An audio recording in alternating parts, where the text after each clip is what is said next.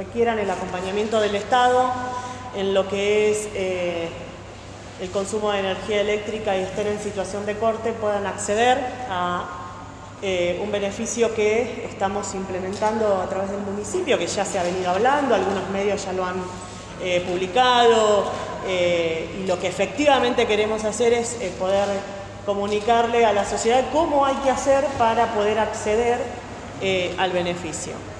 La verdad es que eh, me acompañan el secretario de Economía y la secretaria de Desarrollo Social porque el programa está pensado, es un programa que vamos a crear por resolución eh, al referéndum del Consejo y vamos a informar al Consejo Deliberante la asignación del recurso presupuestario a este programa.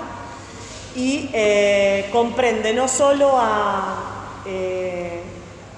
aquellos deudores de energía en situación de corte eh, que tengan a cargo un comercio, sino también a personas, o sea, la, categoría de residenciales, que es como los divide justamente la cooperativa, que es quien distribuye eh, la energía en General Pico.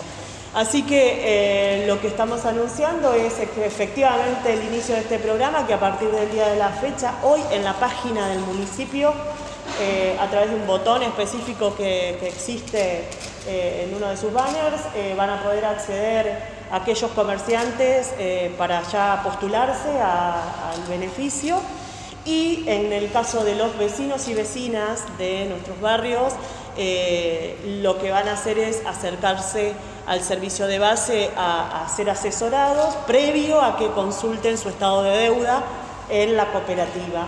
Eh, porque este es un programa que nosotros hacemos un aporte, pero también se complementa en lo que respecta a eh, las 12 cuotas sin interés que les ofrece eh, el gobierno provincial haciéndose cargo de, esta parte de, los intereses o la posibilidad de acceder a un plan de cuotas de 24 cuotas por la deuda donde la cooperativa también hace su aporte eh, ofreciendo que este plan llegue al 2% de interés entonces eh, la diferencia la, aporta la cooperativa. Entonces es un complemento que va a existir entre el programa provincial, municipal y también el aporte de la cooperativa. ¿Cuál es el beneficio de la municipalidad? El 20% del monto de la deuda eh, al 31 de diciembre de 2020. Intendenta, eh, Daniel López habló la semana pasada de un total de 9 millones aproximadamente. ¿Rondaría esa cifra? Nosotros tenemos asignado presupuestariamente 10 millones de pesos para el programa eh, es, en principio la, partida presupuestaria asignada. ¿Cómo se financia? El plan de pago es, vos tenés deuda, vos persona física o vos comerciante, residencial, no residencial, tenés deuda, te presentás frente a la, cooperativa y tenés la posibilidad de acceder al 20%, te, te pide el 20% a la cooperativa como anticipo y el resto es o 12 cuotas sin interés y el interés lo paga la provincia, eso mediante decreto que han acordado, o 24 cuotas con el 2%, que es, esa, esa bonificación también del interés lo aporta la cooperativa. ¿Hay un número estimado de tanto comercio como personas que estén en situación de, deuda y?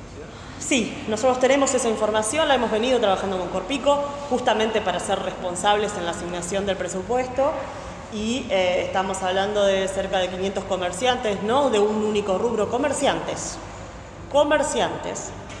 Eh, obviamente estamos hablando de la, definición de comerciantes, no grandes usuarios, eh, y van a acceder en función de que sabemos el estado de situación de deuda que tienen para con la cooperativa.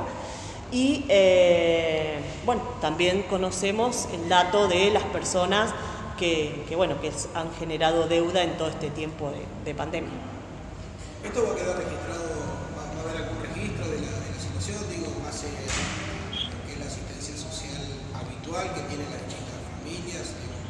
¿Se contrapone con alguna otra prestación o es totalmente independiente del resto de los programas? Es independiente, es una asignación netamente municipal, presupuestaria desde lo municipal. Eh, lo nuevo de esto es que vamos a incorporar dentro de la página del municipio el mismo botón que hoy va a dar lugar a acceso a generar el, formulario para inscribirse y solicitar el beneficio, después va a estar publicado el listado de personas que accedieron al beneficio. tanto comerciantes como personas residenciales que hayan sido evaluadas desde lo social y correspondiente al beneficio también van a ser, va a ser pública la lista de personas que acceden al beneficio. ¿Este dinero sale de la reestructuración de alguna otra partida o cómo se consigue? Sí, de las arcas municipales. Sí, sí. ¿Se llega a esta medida por eh, reclamos que hubieron del sector comercial, gastronómico del municipio, por la situación que atraviesa la cooperativa? ¿Cómo es que el municipio bueno, decide aportar este dinero? La Secretaría de Desarrollo Social desde septiembre eh, empezó a insistir en la necesidad de la contingencia, de la salida del descongelamiento de las tarifas y eh, esta situación que le iba a tocar afrontar a las familias cuando se empezara con los cortes de consumo.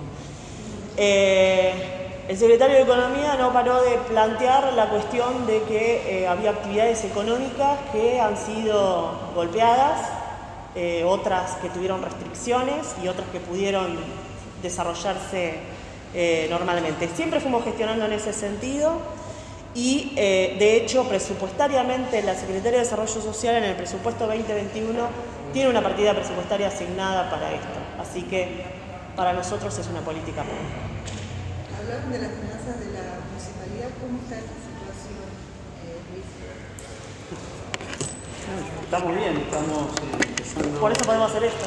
El año, como dijo Fernanda, eh, estas son medidas que estaban previstas, Daniela tenía prevista su partida. Eh, nosotros, eh, la verdad que hicimos un trabajo bastante extenso en todas las áreas internas y también con Corpico para lograr este, este, plan. Y en cuanto a las arcas, bueno, estamos empezando un año difícil, pero que creemos que lo vamos a llevar bien como fue en el 2020. ¿Cómo fue el ¿Cuál fue el resultado de los programas lanzados sobre el fin del año pasado y que terminaron de, de vencer el 31 de diciembre? De regularización de deuda. Eh, bien, eh, ya como informé en otro lado, tuvimos eh, más o menos 2.000 casos de vecinos que se acercaron a regularizar y aproximadamente unos 40 millones de pesos recuperados. Así que fue, fue bueno, conforme con el plan. Fernanda, en los últimos días hubo comerciantes del rubro, gastronómico que hicieron algún tipo de declaraciones, algunos un poco más eh, punzantes y otros más tono conciliador, en base a las respuestas que han tenido del, gobierno municipal y también del gobierno provincial. Eh, ¿Qué evaluación hacen ustedes de todo, de todo lo que pasó y, de, y del resultado al cual se llegó? Hay un teléfono que está, no sé, está hablando solo. Eh, la verdad es que eh, administrar en pandemia ha sido un desafío para todos y sabemos eh, que hay actividades económicas que han sido más golpeadas que otras.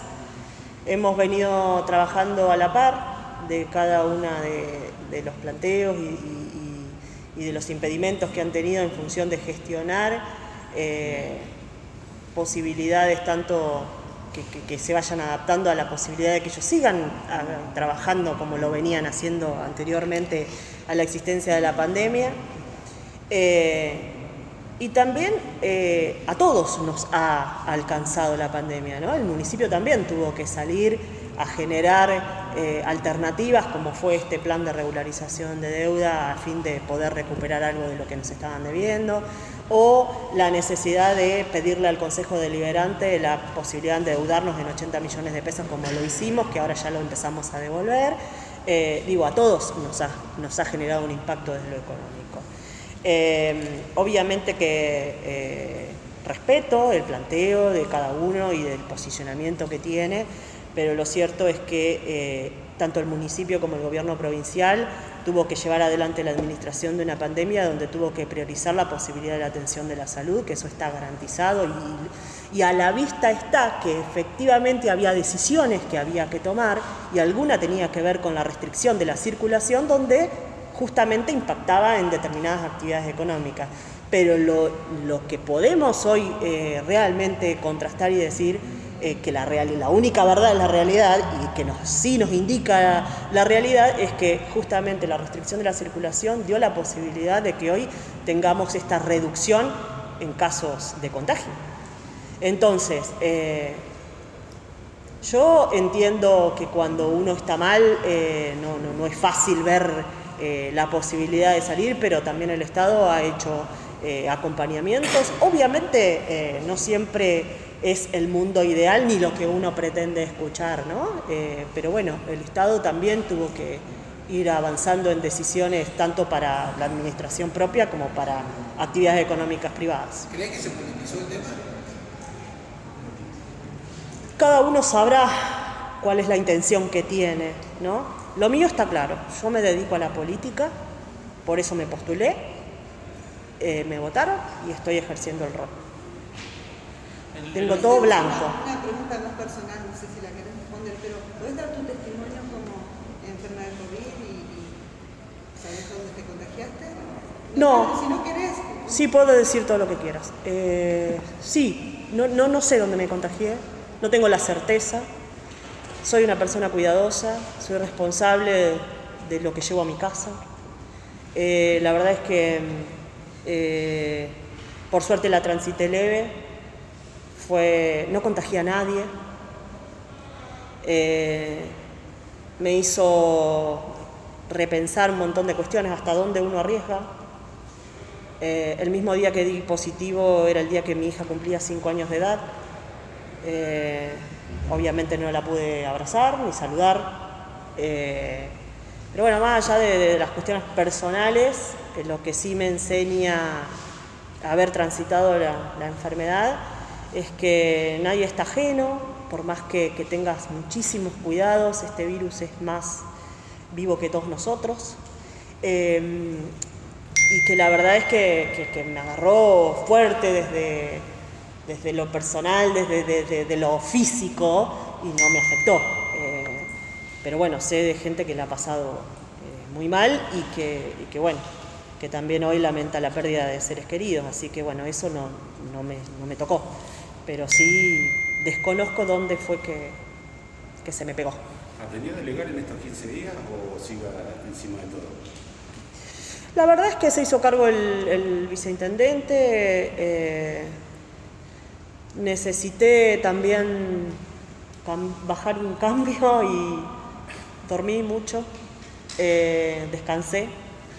Eh, pero sí, yo siento que, que la- la- el equipo siguió transitando y fluyó y, y las cosas eh, funcionaron. Fernando, la secretaria, están anunciando un, un- un aporte para las deudas de luz y agua. ¿Tienen idea de lo que son las deudas de gas y si hay algún tipo de aporte en ese sentido? Mira, eh, no, no tenemos el- el- exactamente el, monto como lo tenemos de Corpico, porque realmente con Corpico lo venimos trabajando, es mucho menor. Eh, sabemos que, que es mucho menor la situación de morosidad eh, para con el gas, pero, pero bueno, también lo hemos pedido y lo hemos solicitado a Camusi, pero bueno, hasta el momento esta es eh, la decisión de acompañar ¿Y el netamente. y conocen qué, qué medida ha adoptado Camusi? Porque Corpico amenazó con salir a cortar a todo el mundo y después apareció provincia y, y ahí dieron un plazo. Camusi no, no se sabe si hay gestión en ese sentido. No, no, no tenemos la información de que esté cortando. Eh, eh, Fernanda, el, último fin de semana comenzaron a regir los nuevos horarios, tanto de atención comercial como de circulación. ¿Se planea intensificar los trabajos de controles en ambos sentidos? Nunca dejamos de hacer nuestra tarea, o sea, más, menos eh, presencia tiene que ver con la disponibilidad de, los recursos humanos que están, que están en el área y que se pueden asignar el fin de semana para el control. o- así que en ese sentido vamos, vamos a seguir como hasta ahora. Fernanda, en octubre se aprobó, bueno, en Cotran sabemos en el Consejo Deliberante y gente del colectivo está esperando la reglamentación para poder tener alguna oportunidad laboral. Eh, bueno, ¿qué- ¿en qué proceso está? Y habían hablado de unos tres meses más o menos, ¿verdad? En este periodo de, de- de mi tránsito de COVID positivo, tengo en mi acceso para estudio la reglamentación que ya terminó la Secretaría de Desarrollo. y con respecto al registro de cultivadores canábicos también, También hay tres ordenanzas que requieren eh, reglamentación, que es la inserción laboral de, de personas con discapacidad, la inserción laboral de cupo trans y el registro de cultivadores canábicos. sí, sí. Fernando, ¿tienen información nueva respecto a la construcción de las 120 120 viviendas sociales eh, para Pico? ¿Qué, qué novedades hay al? Ya está todo listo. No tengo la fecha exacta de, de- de- licitación, eso es algo que dispone IPAB, pero sí, estamos a la espera y bueno, esperemos que sea acá en Pico realmente así.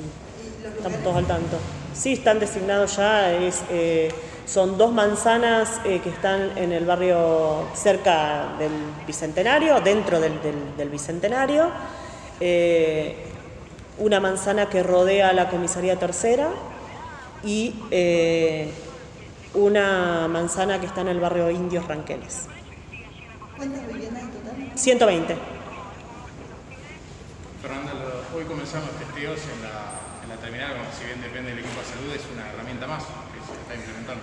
Otra estrategia más de prevención, eh, se hicieron seis testeos a la mañana a un micro que llegó de, no me acuerdo exacto, de Buenos Aires y 17 de otra provincia.